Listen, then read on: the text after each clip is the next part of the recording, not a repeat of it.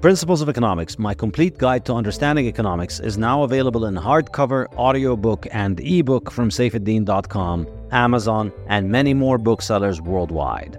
And now I am also teaching a course based on this book on my website, saifedean.com. Principles of Economics will run the whole academic year from September to June and will have a new lecture every two weeks, as well as weekly live online discussion seminars open to learners from all over the world and from all walks of life. Whether you're a student, a professional, or a retiree, you are making economic decisions every day, and this course will arm you with the wisdom of centuries of economists to improve your economic decision making. You'll also get a free book of Principles of Economics if you sign up for the course. Go to saifedean.com and sign up now. The Bitcoin Standard Podcast is brought to you by Orange Pill app, the Bitcoin only social network that connects you with high signal Bitcoiners, events, and now merchants as well. If you're like me and can't stop talking about Bitcoin, you know how challenging it can be to talk to the no coiners and how nice it is to talk to someone who gets you. With the Orange Pill app, you can find the Bitcoiners near you and they can replace the no coiners in your life. You can organize events and meetups with local Bitcoiners, and wherever you travel, you can meet up with local Bitcoiners all while being as anonymous as you like. So if you want to build your local network of Bitcoiners, find a Bitcoin meetup or merchants accepting Bitcoin, head over to orangepillapp.com to sign up or download the app from the App Store or Google Play Store and send me a DM so we can get connected. The Bitcoin Standard podcast is brought to you by CoinKite. CoinKite are my favorite makers of Bitcoin hardware. They produce the legendary Opendime, the first Bitcoin bearer asset, as well as the reliable Coldcard hardware wallet, the excellent stainless steel seed plates for storing your seed phrases, and the block clock. Now, CoinKite have produced the Sats card, a card the size of a credit card which can store Bitcoin and works great as a gift. CoinKite have just produced a limited edition gorgeous Bitcoin Standard Sats card, which carries the Bitcoin Standard logo, and you can get it from coinkite.shop slash Bitcoin Standard. Use the code Bitcoin Standard to get 5% off your purchase. This podcast is also brought to you by the Bitcoin Way, your professional Bitcoin IT team offering you personalized, secure, and comprehensive solutions for every step along your Bitcoin journey. The Bitcoin Way offer live concierge service to guide you with your Bitcoin cold storage, running your node, privacy best practices, inheritance planning, corporate strategy, and multi-sig solutions. They don't touch your coins, they guide you through the process of acquiring your coins and securing them. If you'd like to make your setup safer and more reliable, book a consult with them and see what they have to suggest. If you want to give someone the gift of Bitcoin, get them this professional service that will ensure they start off knowing exactly how to manage their coins and not lose them. Go to thebitcoinway.com and start Bitcoining more confidently.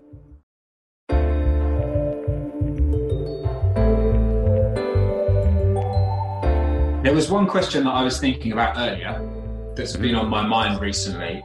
I, I don't know if you have a strong opinion on it, though, say, but it relates to demographics again, but a different question than what we discussed a couple of times ago. And it's whether or not aging is deflationary or inflationary, because people tend to say the consensus is that as people get older, that's deflationary because older people spend less.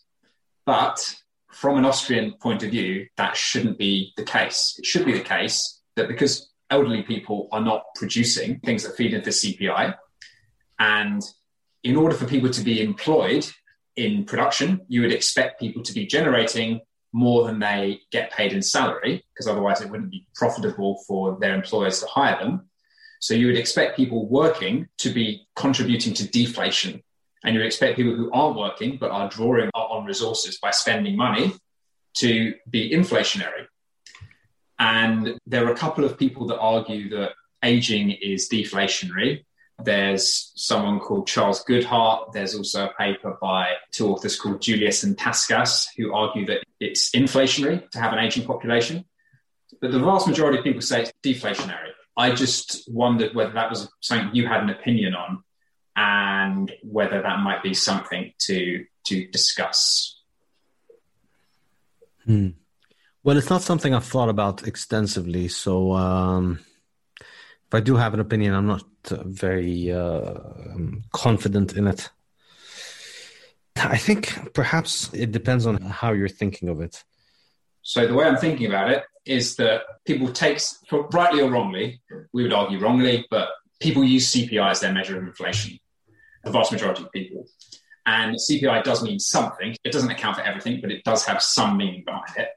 And people are saying that because we're now going into a period where the global population is aging, China's aging, Western populations are aging, we should expect that to have deflationary implications. So we should expect there to be less high CPI rises than we would otherwise expect.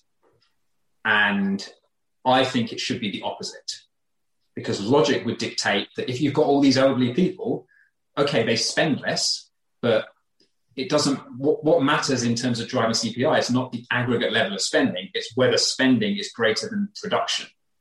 And so because you've got more elderly people, you have less production relative to spending rather than just thinking about it in terms of spending, which is what most Keynesian mainstream yeah. tend to do. I'll also add that maybe one other thing that maybe matters more than uh, spending and production is uh, credit. I think the effect on the credit cycle and credit creation might be more significant for thinking about the impact on uh, price inflation or price deflation. So, old people generally are at the stage of their life where they're running down their loans, uh, they're not taking on new debt.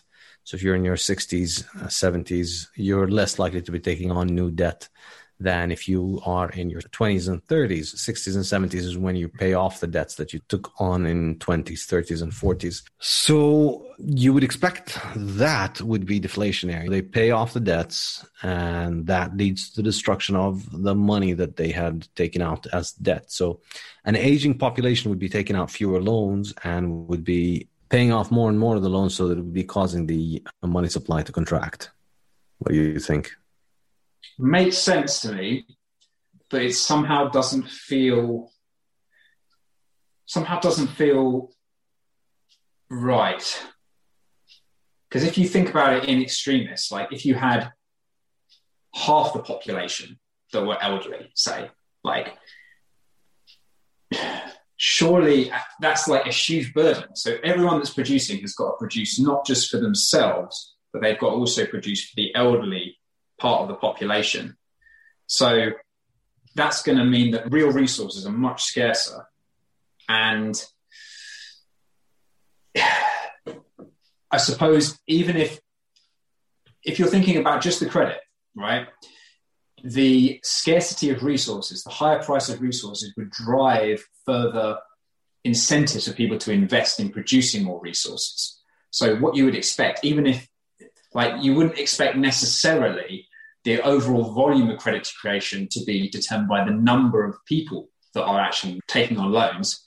It should be determined by the actual volume of investment opportunity overall. Obviously, if like 10 people are taking out loans for £10,000, that's more important than like 20 people taking out loans for £1,000. And in an environment where resources are, are scarce, you would expect prices of resources to be going up, and then that drives more investment opportunity into the production of resources. So you still have the incentive to create more credit because there is demand for resources, but you have actual you have people who are basically idle economically, who are consuming, who are drawing on resources that aren't producing. And so to me, I feel like it should be I mean, intuitively, it, feels like it should be inflationary, right? From the fact that they're not producing, but they are consuming, even though they're consuming less than they would if they were at an earlier stage in their life. Yeah. So let's try and tally up the scores. So consumption, if you're older, you're consuming less. Yeah. Um, lending, you're borrowing less. Production, you're producing less. So consuming less is deflationary. Borrowing yeah. less is deflationary but producing less is inflationary. So I guess it's about which direction those trends would uh, play out in. Yeah, but you're still, even though individually you might be borrowing less, the way I'm thinking about it is that, like, in order to employ someone, if I'm an employer, I need to be paying them less than what they actually produce. Otherwise, it's not profitable for me to em- employ them. The idea is that they're generating a surplus through their labor, and that is then adding to the total sum of goods and services in society.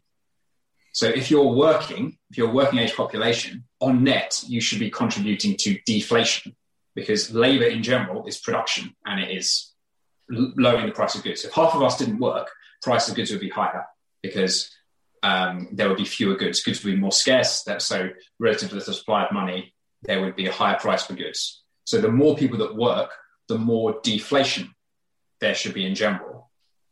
So even though as an elderly person you borrow less and you consume less, although actually that final thing, I'm not even sure that you consume less because if you talk about someone who's right at the end of their life, they can end up consuming a lot in medical expenses. Just to like, if you look at actual medical expenditure yeah. in, in the UK, it's like we spend like 80% or some ridiculous percentage on people who are in their last month of life or something. It's really skewed. I, I don't know the exact figure, but, but the key thing is that you're just not producing. So anything you do, if you're not producing, should be inflationary because you're drawing on the pool of resources producers are, are creating and you're therefore driving up the price of those resources. Yeah.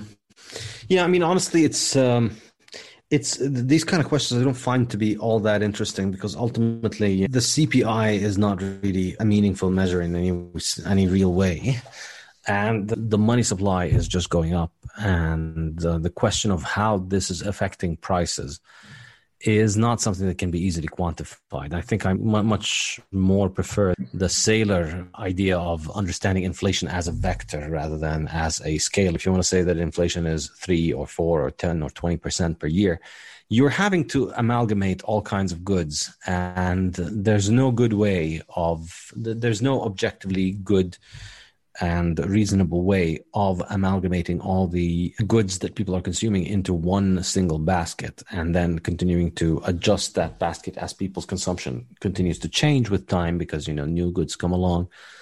So it's uh, trying to talk about price deflation and price inflation in the aggregate in my mind is just a flaw of Keynesian economics and of the aggregate way of thinking about Keynesian economics. It's kind of a dead end for economists to be going down that path of trying to figure out what CPI should be and whether CPI is too high or too low. I think the uh, correct answer is just don't print money and prices will sort themselves out. And if you're printing money, you're doing something bad and it's going to be destructive economically regardless of the effect that it has on prices. And this is one of the very common misconceptions that monetarists monetarist economists in particular have about Austrian economics. This is like if you try and argue Austrian economics with Keynesians, obviously it's hopeless. They have no idea, and they just they do the standard routine of people who believe in the mainstream stuff, which is when they hear something that's a little bit different, they roll their eyes and they start laughing and um, making snarky, stupid jokes. So it's impossible to get anywhere with Keynesians. But if you try and talk to a monetarist about Austrian business cycle theory, they have successfully managed. I'm not sure who's responsible for this. I think it might be Friedman himself. Uh, well, whoever it is, they've successfully managed to convince themselves that the Austrian theory is wrong, irrelevant, and um, not worth paying attention to because in their mind, the Austrian theory says there needs to be price inflation for the business cycle to start. But if you studied uh, Economics 12, which we have on the website on saifedean.com, you'll remember in the last lecture we studied, last or next to last lecture, we studied the, the Austrian business cycle theory. And the cause of the business cycle is not price inflation, it is money supply inflation. It is supply inflation. It's an increase in the money supply. And whether that is reflected in the CPI or not is completely, well, not completely irrelevant. Obviously, if you had a higher CPI rise, then you're obviously going to be witnessing quite a bit of inflation. But it's perfectly normal and expected that you could get the Austrian business cycle theory without getting price inflation during the 1920s. In fact, there was this monetarist economist from Chicago. His name is Scott Sumner and back in 2009, he became the sort of superstar of modern economics during the financial crisis. And he was presenting some kind of Chicago perspective, which, of course, like the Chicago and the Keynesians, they disagree about the analysis and they disagree about the reasons why they believe the things that they believe. But somehow and magically they always come back to concluding that the answer is more money printing. For the Keynesians, as I mentioned in the Bitcoin standard, the money printing, the, the, Keynesians provide the excuse for the money printing during the good times. When things are fine, when there's no financial crisis, the Keynesians offer you the excuses for why you need to print money because of GDP and uh, unemployment and uh, raising the operating capacity uh, of the economy. So there are all these silly Keynesian reasons for why you want to be engaging in inflation when things are fine. The monetarists become popular when things go bad, when there's a crisis. The monetarist framework is the most conducive for government to uh, and the central bank to interfere after the crisis in order to reflate the banking system and um, re-inject liquidity into it and bring back the liquidity. It's the good times you see that the Keynesians are more popular and the monetarists are kind of sidelined because they might be that they're still inflationary. You know, even in the good times, the monetarists believe you need to be doing three percent CPI, which in, in the Austrian perspective, this is uh, just inflation. Even if it's two or three percent CPI, we would likely be having two or three percent deflation, drop in prices every year just because of economic growth. But when you target 2 3% CPI, that allows a high margin of money printing and inflation to take place. There is still a margin, but obviously the Keynesians are uh, much more. Uh, conducive to money printing during the boom phase because they, they always have reasons for why you should print more money. So then we move to the crisis phase where the money supply is beginning to collapse and then at that phase, that's when the monetarists are very useful because they are offering the Friedmanite perspective, which is that the cause of the crisis is the lack of liquidity in banks. We don't know why that. We don't care why the lack of liquidity happened. We don't care about the deeper causes. We just know that banks are short on money and good banks are being hurt along with the bad banks. And this is not the time to be fiscally or monetarily responsible. This is the time for the central bank and the government to turn on their bazookas and give everybody all the money that they need unconditionally forever because otherwise you would hurt the GDP and things would be nasty. So, anyways, Scott Sumner was pretty popular at that time because he was going on about NGDP targeting, what he calls nominal GDP targeting. We need to continue to make sure that nominal GDP grows at a set pace. And so, if you have high price inflation, then you reduce monetary policy in order to make sure that nominal GDP growth remains at the pace that you want, which is, let's say, 3% or whatever. And if you have a low inflation or if you have uh, money supply destruction where you have deflation because of the financial crisis, because of banks going under, in that situation, the job of the central bank to top up the money supply until it gets the nominal GDP that it requires. So if this sounds like crazy uh, voodoo, then you're beginning to get it. It really is crazy voodoo. So the idea is that the economy needs to be progressing at a nominal GDP value of, say, 3% per year, 4% per year. And that nominal GDP growth can be achieved either through real GDP growth or through inflation, you know, or, or essentially it's the sum of the inflation and the sum of the GDP growth. And the idea is that as long as you ensure that the NGDP is proceeding at this pace, then the economy will figure itself out and arrange itself in a way that allows for the best outcomes. So it's complete voodoo, obviously, because there's no magical number by which the economy needs to grow. And all that you're doing is just allowing for a large margin of inflation in the good days and then a very large margin of inflation in the bad days when you get these deflationary corrections. So all of this is a little bit of an aside to get back to the original point that I was trying to make, which is that I got into a discussion with this guy, Scott Sumner, on his blog at that time. And I remember he's being lauded and very happy that everybody's listening to him on his NGDP targeting.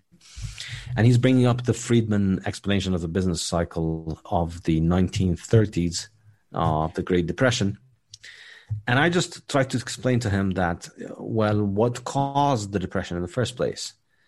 And I tried to give him the Austrian perspective which is it was the inflation of the 1920s.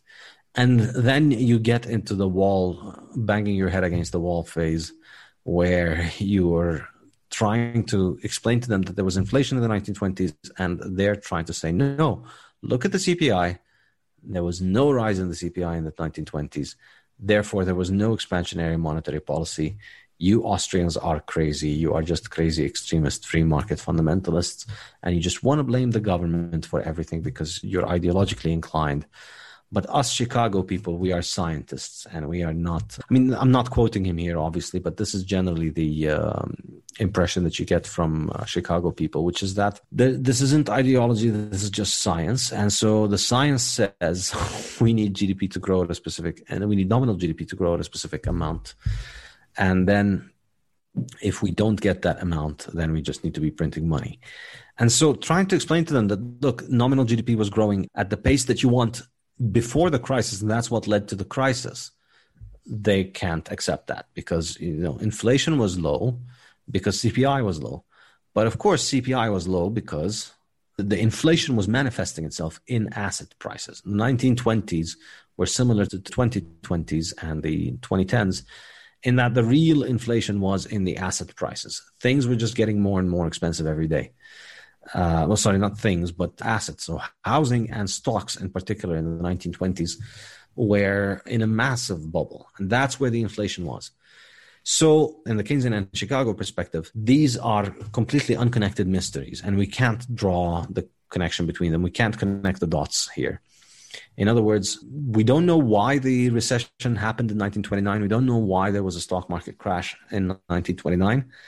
And also, we know that there was no inflation because there was no CPI rise. And the rise in the stock market was just stock markets are rising. That's what stock markets do, number go up. And then the problem was that stock market numbers stopped going up. And once stock market numbers stopped going up, then that's the problem. So we can't draw the connection between all the inflationary monetary policy and the asset price inflation, the increase in the asset prices. These are unconnected because the CPI was fixed.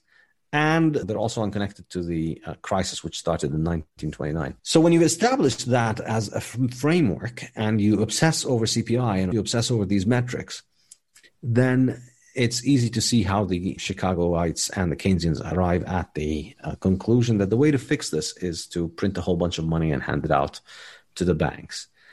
And this, in my mind, explains the popularity of Chicago ideas it's basically free markets everywhere. So it's not, well, it's not free markets everywhere. It's free markets to some extent.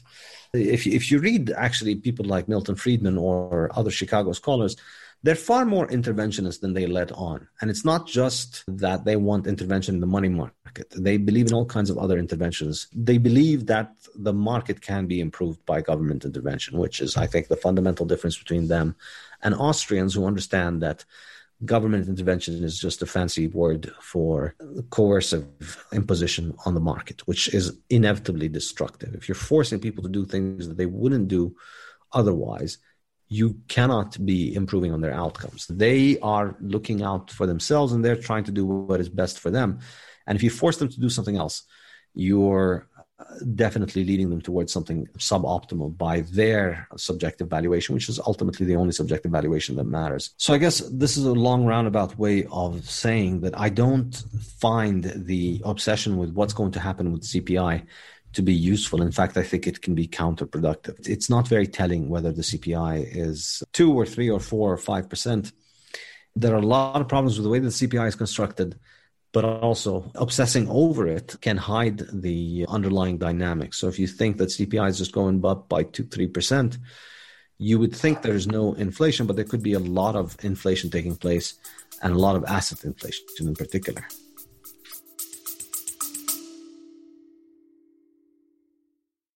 The syllabus for my new online economics course, Principles of Economics, is now available on saifedean.com. The course will take place over 18 lectures each based on one chapter from my new book, Principles of Economics, which will be available for free as an ebook for everyone registering for the course. Lectures will be released once every two weeks on Mondays, starting on the 25th of September 2023, and will be available in video and audio format. Live discussion seminars will be held once a week on Thursdays at alternating time slots, 12 hours apart, to ensure learners can attend from all over the world. I'm happy to announce that I have set up my new publishing house and online bookstore, The Safe House, which will be publishing and delivering the best Bitcoin and Austrian economics books worldwide in hardcover, audiobook, and ebook formats. Go to thesafehouse.com to buy my latest book, Principles of Economics, as well as the Fiat Standard and the Bitcoin Standard. And now I'm also publishing Fiat Food, Matthew Lysiak's amazing investigation into how inflation ruined our diet and health. And I'm also publishing Lyn Alden's Broken Money, her masterful exploration of the failures of the global financial system and how Bitcoin fixes it. This is a Bitcoiner's bookshop, so the books are printed in beautiful cloth hardcover made to last with an ice colored dust jacket on top. Go to thesafehouse.com and get yours now. Yeah. So my position on it is I think that CPI is problematic. I don't think it's meaningless. I think it represents a specific selection of goods, which admittedly changes to an extent over time. But I do think it does tell us something meaningful about the price level and we can talk meaningfully about whether things are getting more expensive or whether they're uh, getting cheaper in general. And I think the question regarding elderly people, so I don't think the explanation I gave as to why they would be inflationary from a price level point of view doesn't necessarily have anything to do with CPI specifically and how that particular measure is compiled. It's more about looking at whether goods and services that people demand go up in price or go down in price. And you can come up with, I, th- I think you can meaningfully talk about price. So, for example, say the money supply was the same, was fixed, and you have a billion dollars in the economy, and then suddenly there was like an earthquake or a natural disaster, and half of the production capacity of the country was destroyed you would expect in that scenario, assuming money supply didn't change, for prices in general to go up. You don't know by how much exactly, but you, you would expect prices to go up a lot. And I think you can meaningfully talk about prices going up, even though you might say, well, this is this CPI isn't the right measure for this, or this like steak dinner Bitcoin conference index that I value more is going up at a different rate or whatever it happens to be. We can all construct like an index of things we value, but I would just hesitate to say that it's not meaningful to talk about price level going up and going down. Uh, I completely accept what you've said about the Great Depression, and Murray Rothbard sets out the case very well as to why the price level remained steady and how all the assets in the 1920s went into the stock market and to a lesser extent real estate and then that led to the market crash. And I agree that CPI is incomplete.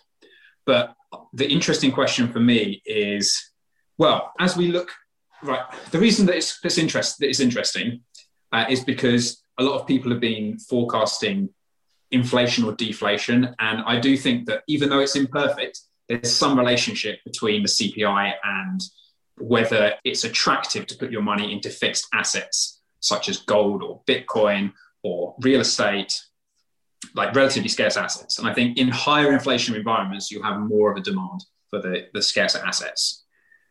So, do you agree with that? Do you think that there is an extent to which CPI is meaningful? And even if we think that the thing that it measures is imperfect?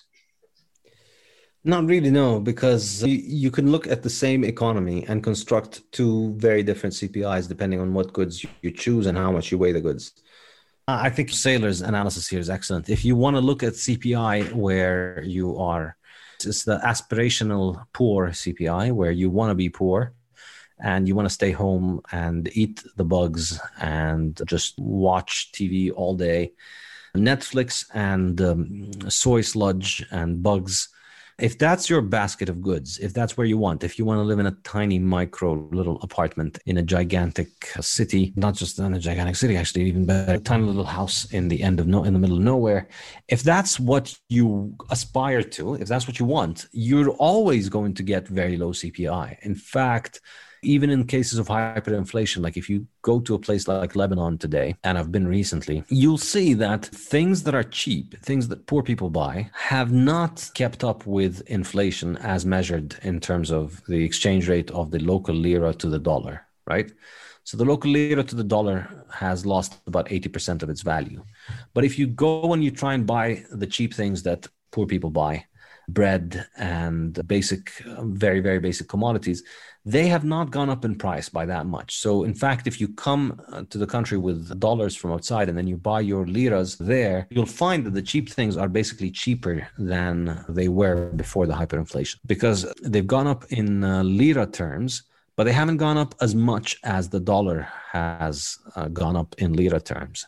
So let's say it used to be that one dollar could buy you a bag of bread. Now, let's say one dollar could buy you 1,500 liras and one bag of bread. Now, the dollar buys you, let's say, 15,000 liras, just to simplify it. I don't think it's 15 yet, but let's just simplify it, say it's 10x. The dollar will buy you 15,000 liras, and the bread is at 3,000 liras or four or five thousand or something like that. So one dollar now will buy you three bags of bread instead of one bag of bread. So you see this distinction, this difference in the change in prices is always going to be there. And the CPI is it is a far more accurate measure of what you put into the basket of goods than it is a measure of anything else. So if you make it and now let's snap out of the hyperinflation example and look at the example of a modern economy that doesn't have hyperinflation. If your basket of goods over the last 10 years was soy and Doritos and industrial sludge and Netflix and YouTube, all of that stuff is getting cheaper. Or if it is getting more expensive, it's getting very, very slightly more expensive. So, yeah, you'll see that your basket of goods, if you have low quality housing in cheap neighborhoods, you'll find that the CPI has been very low. But if you were thinking about being rich and you were considering the basket of goods of aspiring to be rich, I want to be able to live in the nicest apartments, in the nicest uh, streets of the nicest town, and I want to go to the best university, and I want to eat at the best, finest restaurants. Well, then you're going to find a much higher number for the CPI. So on the one hand, it's not entirely useless, obviously, because still, if you look at it, uh, like for instance, in a place like Lebanon right now, even if you're measuring, you're still going to get a very high CPI with any goods. So even though the bread is less expensive in dollar terms, it's more expensive in lira terms. And so, yeah, the price of bread has gone up 200% or 500% in uh, a couple of years. So there is high price inflation, and it will show up in the CPI. So it's not entirely useless because it is indicative. When it's very high, it tells you that there's definitely very fast inflation. But if it's not very high, then it doesn't tell you much. It tells you that the people running this thing chose this basket of goods, which is not very high in its value.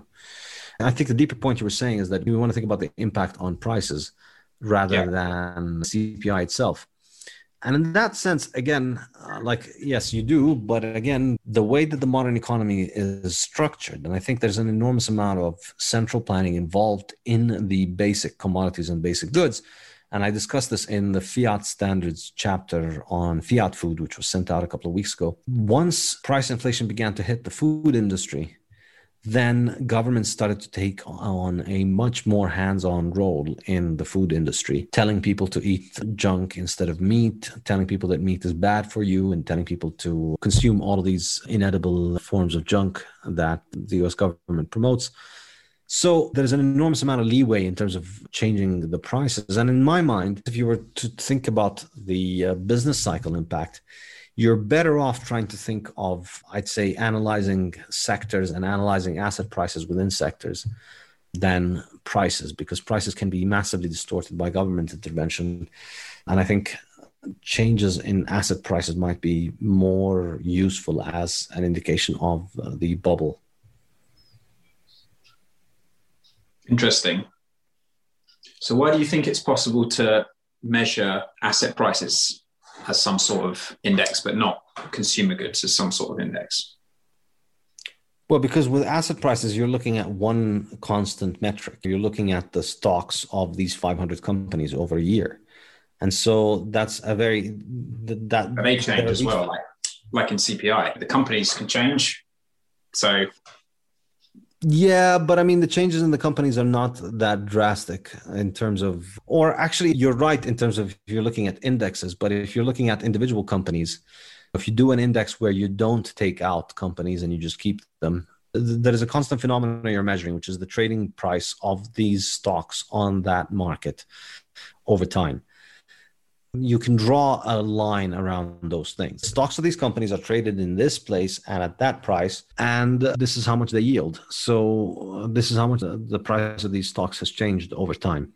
That's a very clear and distinct metric. Whereas with with consumer prices, it depends entirely on what people are buying. And what people are buying depends to a very large extent on what is happening to the prices. If you remember the discussion in the fiat standard on it's the prices that determine how this is going to work. Yeah. So do you think theoretically it would be possible to construct a kind of consumer price index that had fixed goods within the basket that don't change that had like more specific definitions, like this good will always have the price of grass-fed steak, like a certain weight of grass-fed steak, or and this basket will always have the price of this kind of fish, this weight, this quality.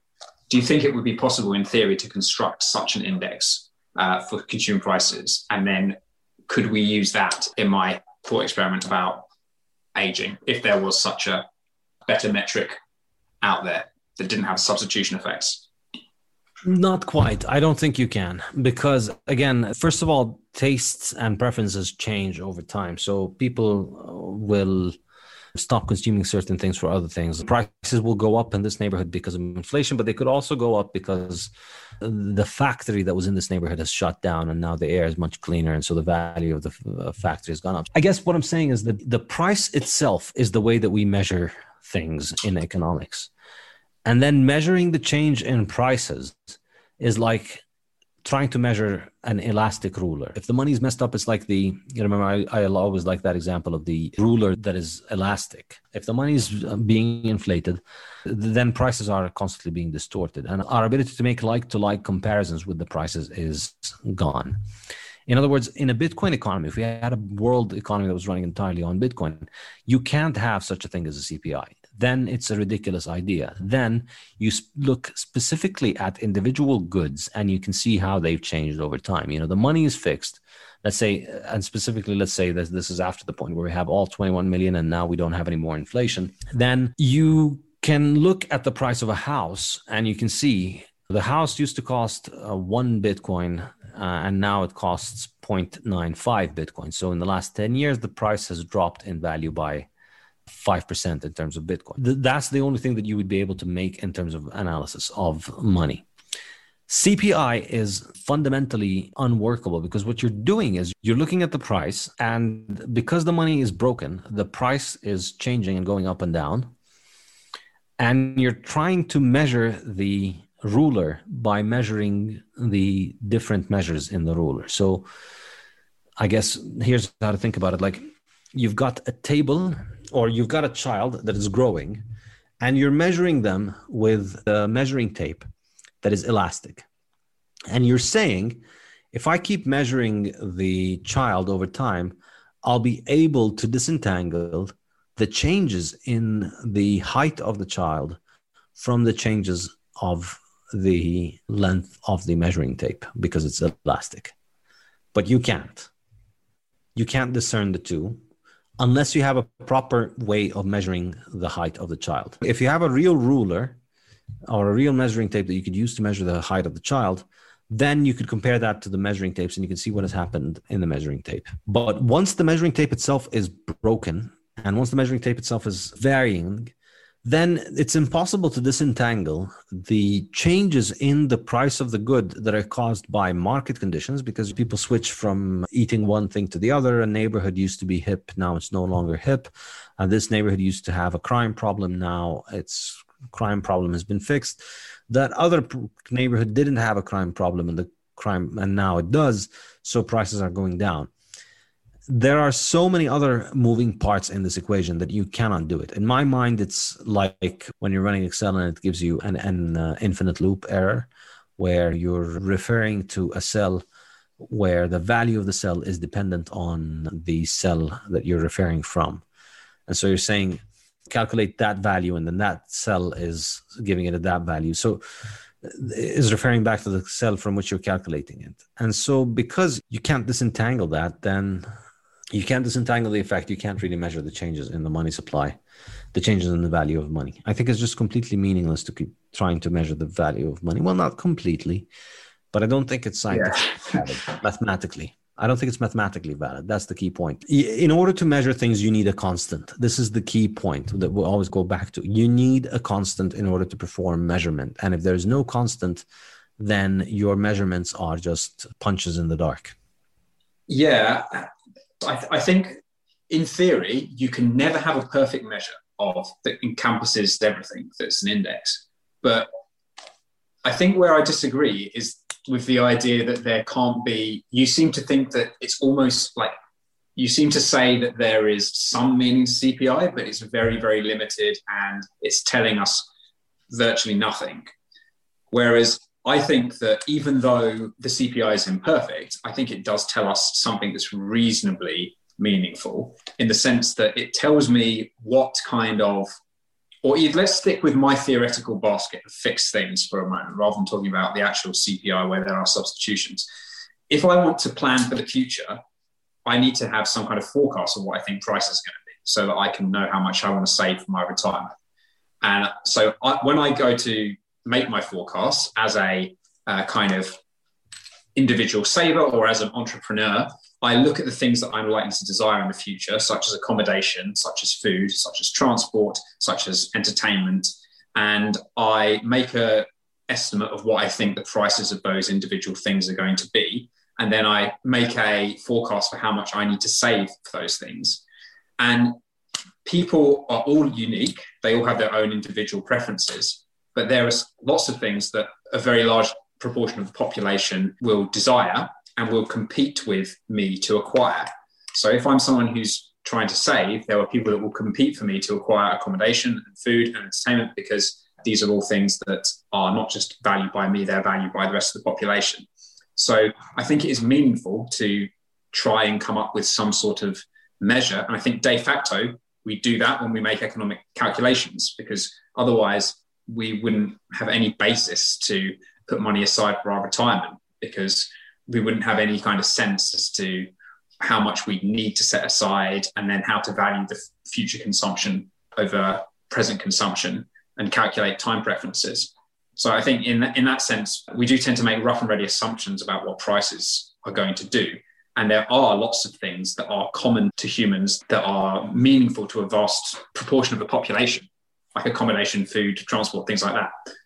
It seems to me like you're quite dismissive of the meaning that we attach to it and if you're saying there is some meaning, from where does that meaning derive? If you're saying that there, there can be no theoretical foundation for any sort of price index, then why not just say it has no meaning whatsoever?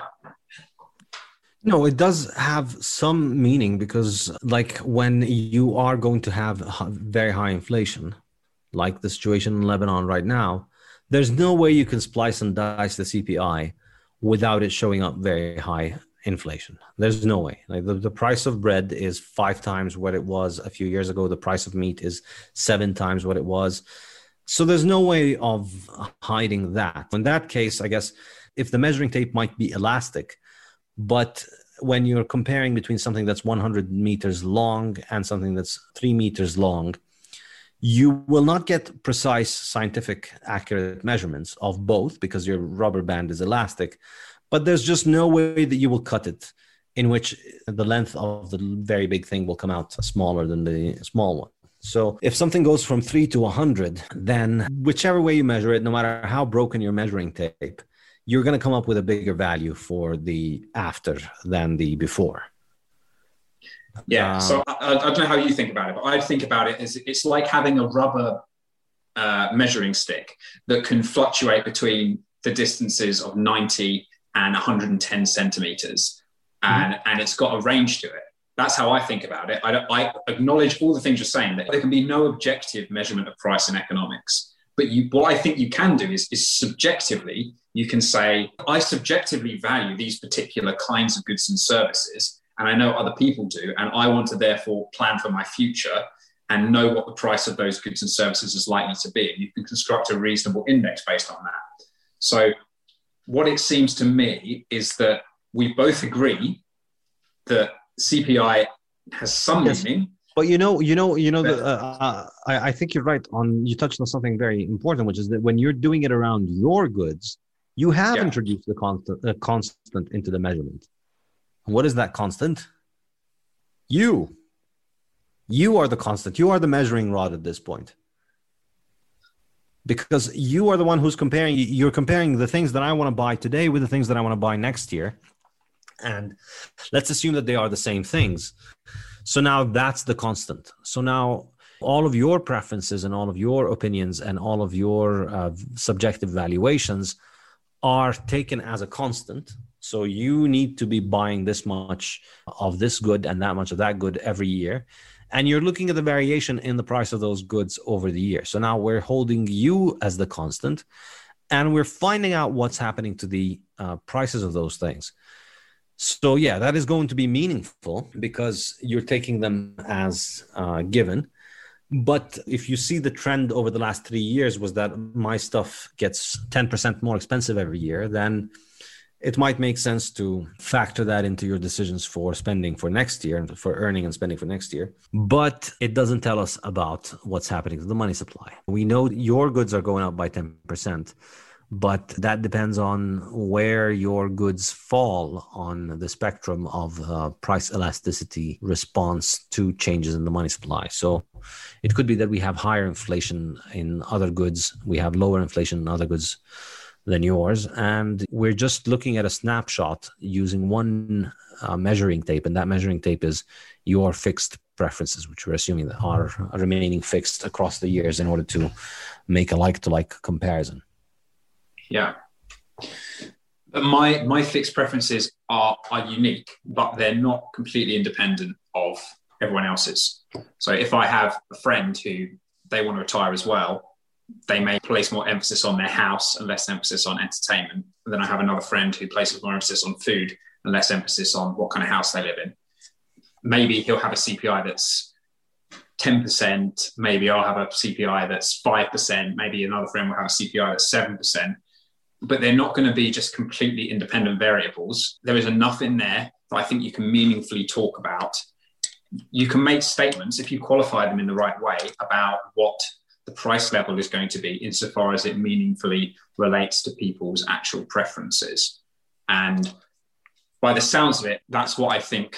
I think that's more of the way I think about CPI and I think fundamentally that's the way you think about CPI as well, but it just seems to be a qualitative difference in that I'm more like it's a very imperfect measure, but it does tell us something meaningful. Whereas you seem to be more on the qualitative side saying it's imperfect and it tells us very, very little about what's happening in reality. It seems to yeah, be a positive I mean, difference. I guess I, I, I guess I'm going to turn the tables on you here and say when you're trying to quantify the difference between you and me, you said uh, I can't remember the exact phrase you used, but you said it tells us something useful. And then for me, you said it doesn't tell us much that's useful. Again, we fall into the same problem here, which is that we don't have a measuring unit to measure the usefulness of the index. And so maybe we have the same exact opinion of how useful CPI is, but in my mind, that's inadequate. Whereas in your mind, it's uh, less inadequate but we can't compare because we don't have an objective unit of measuring usefulness. It's an interesting question in general whether you go with a broken measure or an imperfect measure over no measure. What's better? I tend to lean more toward the no measure is better than a broken measure. I, I, don't see much value in obsessing over what's happening to CPI and what's happening to all these measures that are not very useful. And I think in economics, we see a lot of examples of people using measures in inappropriate ways and in largely useless ways. And I think, I don't know, maybe it's my experience. Maybe I'm taking my experience way too far. But in my mind, I started being able to at least in my own estimation, I started being able to understand the world better when I stopped obsessing over this enormous multitude of stats and numbers that are constantly being thrown at you, started treating that as noise and started focusing on the underlying reality that's driving it. So I don't follow CPI. I've not ever cared to see what's happening with CPI and what's the CPI number going to be tomorrow or next week. It just doesn't interest me. It's not entirely clear whether this is the case, this is a good idea, given the fact it has worked out great for me over the past few years because I've had Bitcoin, and that just frees me from having to think about the fiat world and all of its useless metrics because we have one metric that we care about which is bitcoin price and number go up. As long as number go up then who cares about what cpi does and who cares about what all these other things do? But maybe if bitcoin wasn't around maybe not paying attention to cpi might be expensive. Maybe you were right. It's not perfect and it's not scientific but it does tell us a little bit more about how the world works. Yeah. I mean when you say it's Bitcoin's fine as long as number go up. Like obviously, if Bitcoin goes to a million dollars and then there's hyperinflation, and a million dollars is worth like ten dollars today, then it would have turned out to be a bad in- investment to have bought Bitcoin because you could have put it in a house and then still have the house, right? So I think we do have a conception of price level that is meaningful. And uh, it has quite profound implications because if you told me that CPI is going to double next year, then that would have really profound implications because it would mean that I would be able to do a lot less stuff next year because all the stuff that's currently in the CPI and 90% of it's not going to change. That stuff that I need to live the lifestyle that I live. So if it all went up in price, that would have very profound implications. I'd have to change my lifestyle. I'd have to change my spending habits. I'd have to plan. I might have to stockpile things. So I take what you're saying about all the the imperfectness of the measure, but it still strikes me as being quite a consequential thing to look at. Mm. But I mean, right. your example for offering why it would be a consequential, useful thing to look at is assuming that you're able to predict the CPI for next year, which is another order of magnitude of essentially bogus math. We can't calculate the CPI for today with any real measure of precision. The notion that we are able to predict CPI for next year, I think, is far more difficult. We're not going to be able to predict it for next year. So it's not like the government is going to issue a statistic telling you, brace yourself next year, you're going to get a 15% increase in your uh, basket of goods prices. Mm. I suppose that the central banks can target it though, and they can say things like, "We're not going to try and hit our CPI target for next year."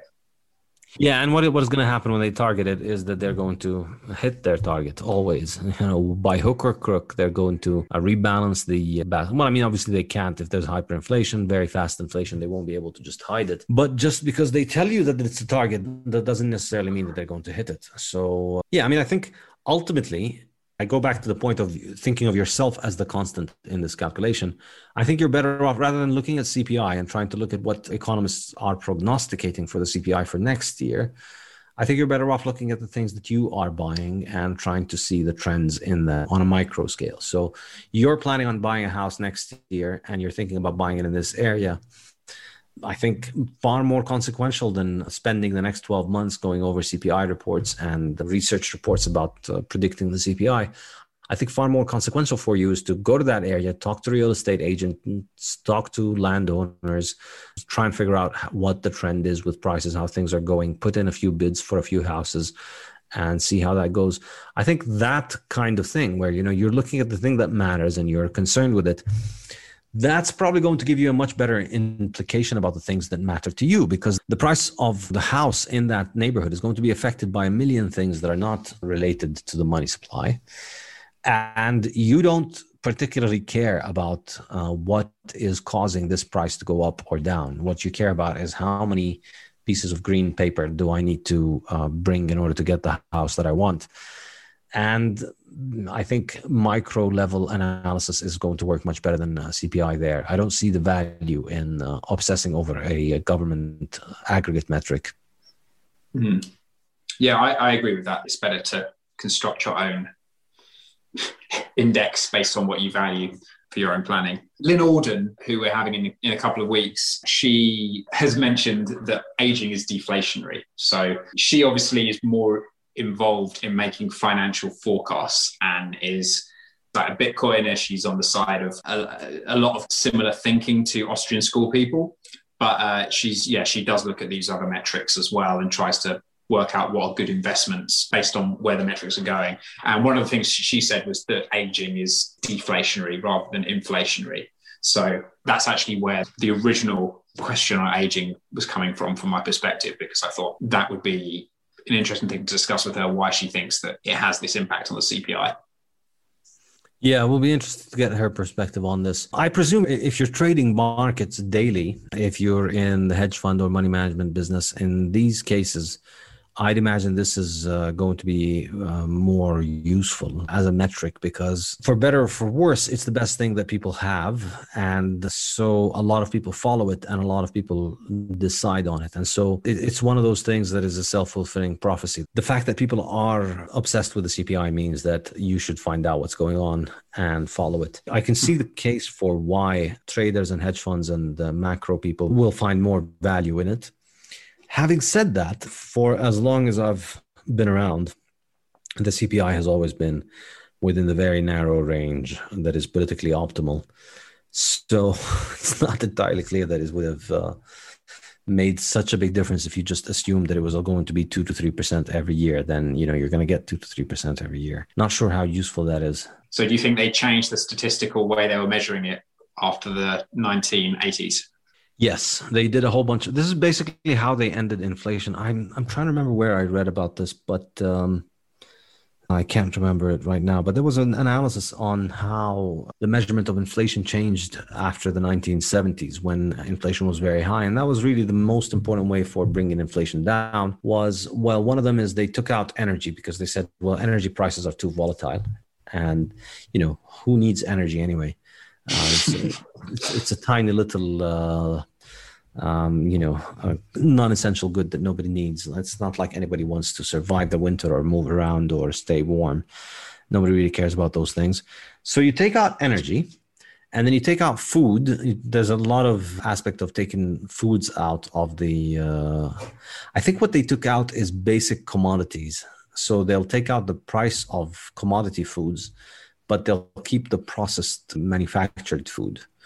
And so the, the, natural commodity, unprocessed, is more likely to be affected by inflation because it's scarce and it takes time to make it. Whereas the end product, the processed plastic junk that is put on supermarket shelves, a lot of the price of that thing lies in the industrial production process and the patents surrounding it and the intangible aspects of it, which aren't as affected by inflation. So that's one way. And then I think perhaps the most ingenious way in which they messed up the CPI is that they took out the price of houses. And does anybody know why they took out the price of houses from CPI? I think it was i think the official reason in the uk anyway i don't know about other countries but i think the official reason was just that it didn't it, it wasn't an end consumer good. And they tried to focus just on end consumer goods.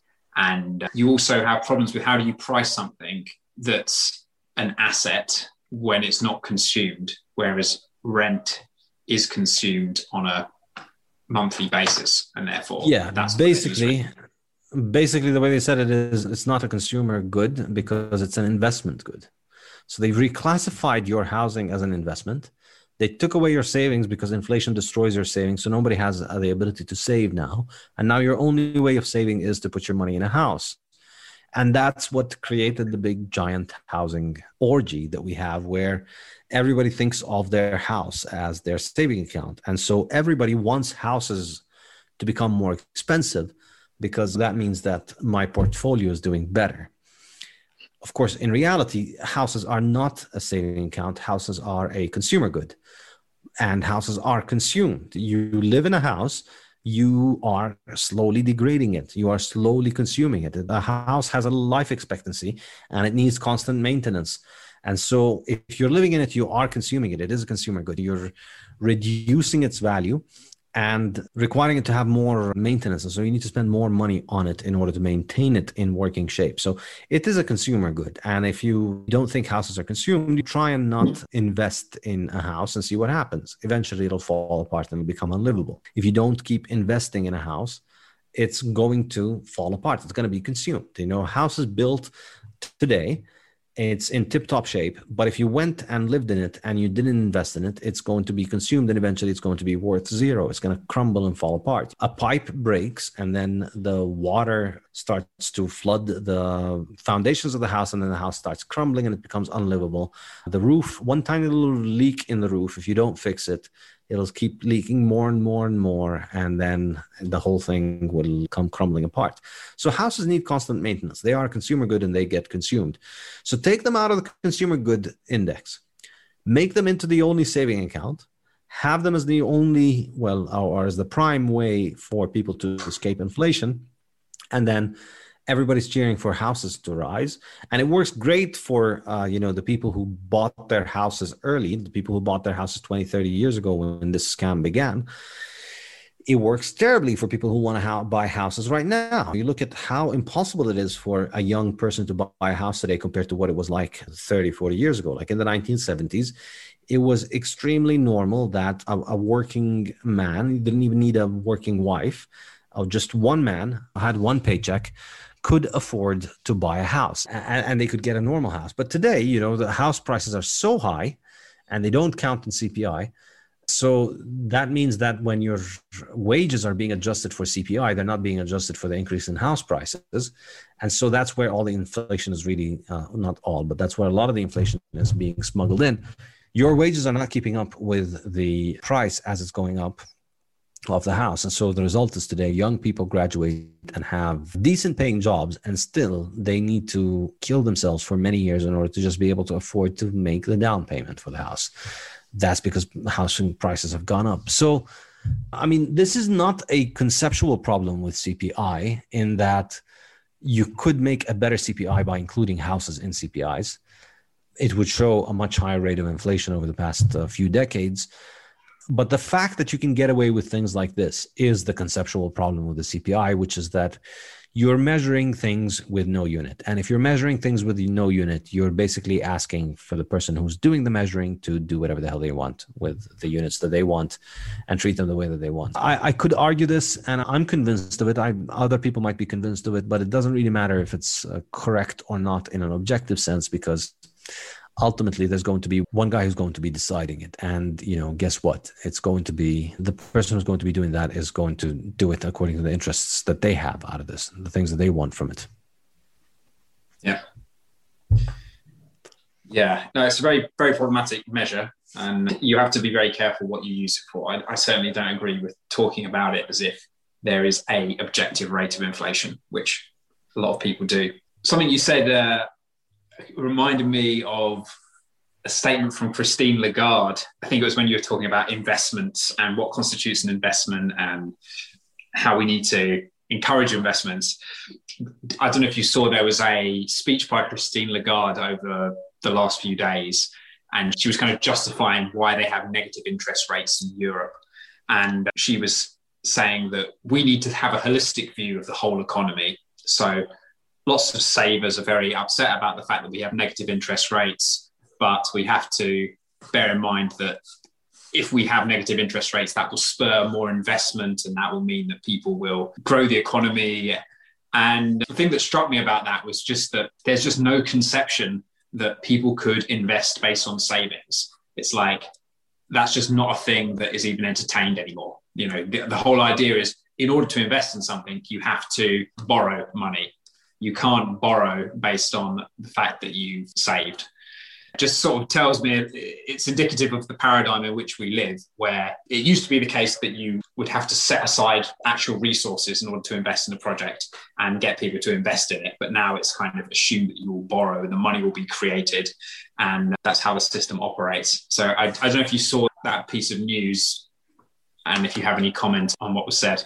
Yeah, no, I think you got it. It goes back to the idea that you make people need to invest in order to keep their money. I think this is the fundamental scam of fiat. You know, people and Keynesians have spent the last century telling us that basically Keynesian economics is money printing without any cost. You know, the government faces no opportunity cost for all of this, and that government can always just do whatever it wants to the economy, and uh, it doesn't face any restraints because it just can keep clicking buttons and making more money. But there are constraints And the constraint is that you just can't save anymore. And you have to earn your money twice if you want to keep it for the future. So you have to earn your money by working and getting a job, uh, serving people, doing something uh, useful. And then you have to go and take that money and invest it and figure out a way for it to offer you a return that is higher than uh, the um, devaluation that is happening which is insane if you think about it because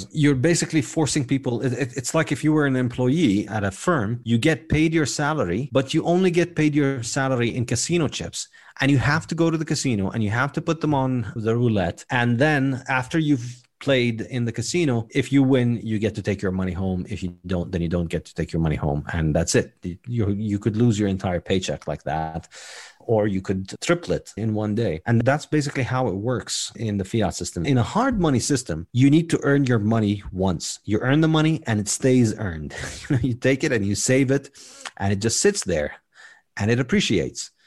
And with time, it appreciates more and more. And then you don't have to worry about the casino. You don't have to think about what's going to happen with housing, what's going to happen with stocks. Should I get an index? Should I go into NASDAQ or S&P? Should I buy bonds? Should I diversify into commodities? Should I buy emerging market equity?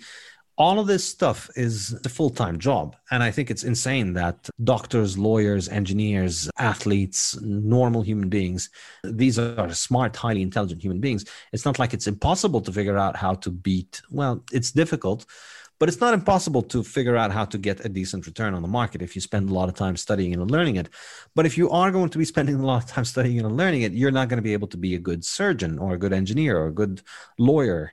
You know, these jobs require focus and dedication. And if you have to spend half of your day figuring out whether you should be buying emerging market bonds or emerging market equity, that's an entire job. That's an entire job. So everybody ends up spending half of their workday in the casino rather than just actually doing their job. So it's much less productivity taking place. Yeah. Yeah.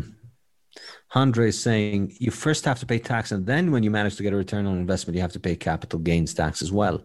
Yep. Again, you just need to keep being uh, taxed as well. You don't just go to the casino; you also get taxed before you go to the casino. So yeah, it's insane. Yeah, this is something I've been reflecting on recently as I've been going over some of Dominic Frisby's work that we're having on on Thursday just how amazingly convoluted the modern nation states tax systems are compared to what they used to be. And the fact that because we have this strange inflationary system, it would be so much simpler, so much effort would be saved. Uh, all the stuff that you're talking about regarding people who are not specialists in investment being able to focus on what they're good at rather than having to become like moonlighting investors and all of the effort that goes into working out exactly what everyone's earning and exactly what the taxes for each individual activity would be. And in uh, one of the things I took from Dominic's book, Daylight Robbery, which is about the history of taxation, is that in 1960, only one country had VAT, and that was France. And now it's more than 100 countries have VAT. There's also other stuff like in the UK during the time of the First World War, taxes used to be levied locally. About a third of taxes came from your, your local council. And so there was much more of a relationship between what was spent and like you used to know your tax collector. So there was more of a sort of sense of reciprocity. And what comes across in Dominic's work is just how convoluted this entire system has become and how many different ways there are of taxing people. The fact that there's VAT now, and that wasn't really a thing before the 1960s. The fact that there's now um, very high levels of income tax everywhere, and income tax is such an important way of generating government revenue. And then you have capital gains tax that was mentioned in the chat, and all these different things. It's just the administration of it and the uncertainty and precariousness that it creates compared to what the alternative would be, which is the kind of free private cities model, which is the government basically provides you services and you they would say this is what we're going to charge you for these services. And then you pay a flat fee for them.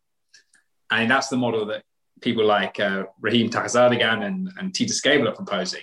They're saying that we should just have a simple model because not only does that mean that people can plan for the future and businesses can make investments with confidence but it just removes all of this hugely complex bureaucratic machine that exists around keeping the inflation going, but also making sure you're administering taxes in the right way. And it's just sometimes worth reflecting on how amazingly convoluted the system we live in has become and the fact that it didn't exist like this historically. In the time of the Industrial Revolution, it was much, in Britain at least, it was much simpler. And there isn't really any theoretical reason why it needs to be this way, but this is the way that it is. Most people will just accept that. Yeah, process it's degeneration. It's just as time goes on, you just continue to collect bad things, and the bad things uh, that are related to the government, there's no mechanism for eliminating them because there's no market feedback mechanism. And so, if government was uh, a market and it started introducing these stupid ideas, governments would fail um, quickly. But the response the market response on governments is far slower because they maintain a territorial monopoly and people are stuck there and people don't like to just move their entire lives. I mean, it's becoming easier to move your entire life now, but it's traditionally been much harder to move. So governments have a lot of leeway in terms of being able to impose something bad and not feeling any negative consequences for themselves as governments for many, many decades to come but yeah, I look forward to the discussion with Dominic on uh, Thursday. So that should be fun. We'll discuss all of these then. All right. Anybody have any other questions? All right. Well, thank you very much, guys, for joining today. Thank you, Peter, for uh, the stimulating questions and discussion. And uh, for the next seminar, we will be having Dominic Frisby to talk about taxes. So I'll see you on Thursday. Take care.